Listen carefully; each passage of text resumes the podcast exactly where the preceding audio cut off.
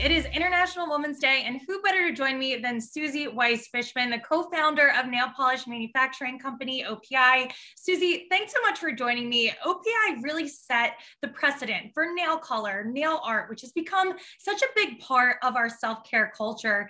Since it is International Women's Day, how does your company embody female empowerment? But first, thank you so much for having me. It's a pleasure. And uh, as far as OPI, most of our workers are women. So um, it has always been a priority at OPI to, uh, to work with women, to elevate women, and uh, to build relationships all over the world uh, with women through nail color. And you have such an amazing story, immigrant, a second generation Holocaust survivor. How were you able to leverage those differences and become the powerhouse businesswoman that you are today? A very unique story in the professional beauty industry. Um, I'm an immigrant to the United States. I came in 1969, and I am first generation of uh, parents who survived the Holocaust. So, um, you know, I learned quickly that in this country, anything is possible. The one thing you must have is passion, which uh, and perseverance and hard work. So, um, which are part of who I am. Um, OPI started in the dental business. Uh, myself and my brother-in-law were in the dental supply business. And quickly we realized that artificial nail extensions were very, very popular in the early 80s. Uh, nail salons were popping up all over the San Fernando Valley in Los Angeles, doing artificial nail extensions called acrylic, which is very similar chemistry to making dentures. So teeth, mouth. and um, uh, we said, oh, it's so much more fun to work with nail technicians. And uh, the first products were for salon service uh, called the rubber band special to do uh, nail extensions called the acrylic nails where you build the nail over your own to extend it out. And then quickly we got into other products for services. And then in 1989 there was a huge leap where opi got into nail color. And that really took the company into the consumer's eye that's amazing. And you know, you mentioned what worked for you and how you became successful, but in the same vein, what sort of challenges or, or, barriers to entry did you face as a woman in your position? Because the beauty industry can be a pretty tough business. Yes, absolutely tough. And uh, I think the biggest challenge was for me to be taken seriously. You know, whenever I went to speak, people would say, Oh, the nail polish lady is here to talk like the nail polish lady like but once you know i had the in the beginning and i also had to grow my confidence. I mean I grew with OPI. Suzi grew and OPI grew. And the more confident I became, the better I became and the better my, my presentations were.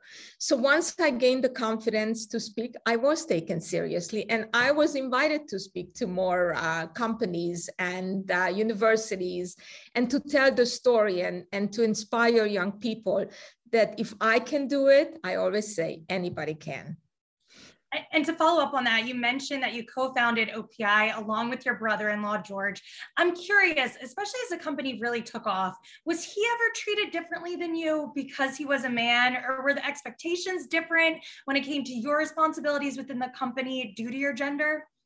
in the beginning absolutely absolutely but again um, you know family the dynamics are can be great or a little bit difficult i mean we had very good dynamic. And uh, we kind of quickly understood that each of us has strengths and weaknesses. George was, of course, building the infrastructure, and I didn't know anything about machinery, where I was much more into color. I mean, all my life, I love color, fashion, uh, decorating. I mean, that's just who I am as a person. And that was wonderful as far as my uh, contribution to the growth of the company. Yeah, and the colors of OPI nail polish are certainly iconic. I know I am due for mm-hmm. my own polish very, very soon. But let's talk about the future of OPI because you guys are venturing into the metaverse by partnering with Xbox for a new spring 2022 collection. It's a unique partnership, but also a big sign of the times as more companies really lean into those virtual worlds. So, why Xbox and what does this mean for where you want to take this company moving forward? Collaborations have been a huge part of OPI because we always want first to excite the consumer, second, to be really part of her life whether it was a paint color on the wall that she could match to her favorite OPI nail color, whether it was a collaboration with Dell computers, so your laptop could be uh, customized to have your favorite OPI nail lacquer, whether it was watching your favorite movie, listening to your favorite artist. So OPI, I wanted, and OPI as a company, we wanted OPI to be part of uh, a woman's life wherever she is or whatever she does. And uh, as you know, uh, geographic locations were a huge part of the collections for spring, summer, and for fall, winter. And because of the pandemic, unfortunately, a lot of us were unable to travel. So we decided to travel to the virtual world. And the partnership with Xbox has really been amazing. It was so on point. A lot of there are a lot of female who are gamers. And of course, all day when you are gaming or typing or a Zoom call, your nails, you can always look at your nails. It makes you you know happy uh, changes your look and your outlook you and nail art i mean the the growth the expansion of nail art on nails for self-expression is unbelievable i mean it really has been amazing and it didn't stop uh, throughout the pandemic. So Xbox, we're hugely excited. It's been really tapping into a whole new audience of, of uh, female gamers. So um, here we are. Yeah, and you know, you mentioned the pandemic a few times. What kind of impact did you guys see to your business during that time as the bulk of nail salons were shut down? And I know you mentioned uh, Xbox and that was sort of a pivot, but how else were you able to evolve the company as a result? The biggest thing was for women were doing their nails at home and uh, manicures or pedicure is to have the nail color available to them. So set up retailers that were able to ship the nail color on demand quickly, such as Amazon, Ulta, other retailers that had, you know, have e-commerce. And uh, that was a huge, or your nail treatment, or your top coat, you know, things that women were continually using. So it was very, very important to be able to reach them with the products on a timely manner because as you say so many of the salons were closed. I remember going back to the salon the first time and having a service done outside.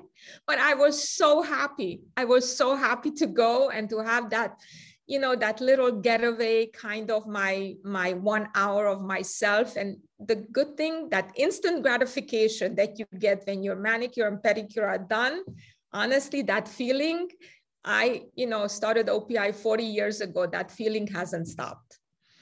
I, I, agree. That first manicure amid the pandemic was really something else. I still remember that feeling too. But another hurdle that we're grappling with today is inflation. It's really hit pretty much every section of our economy.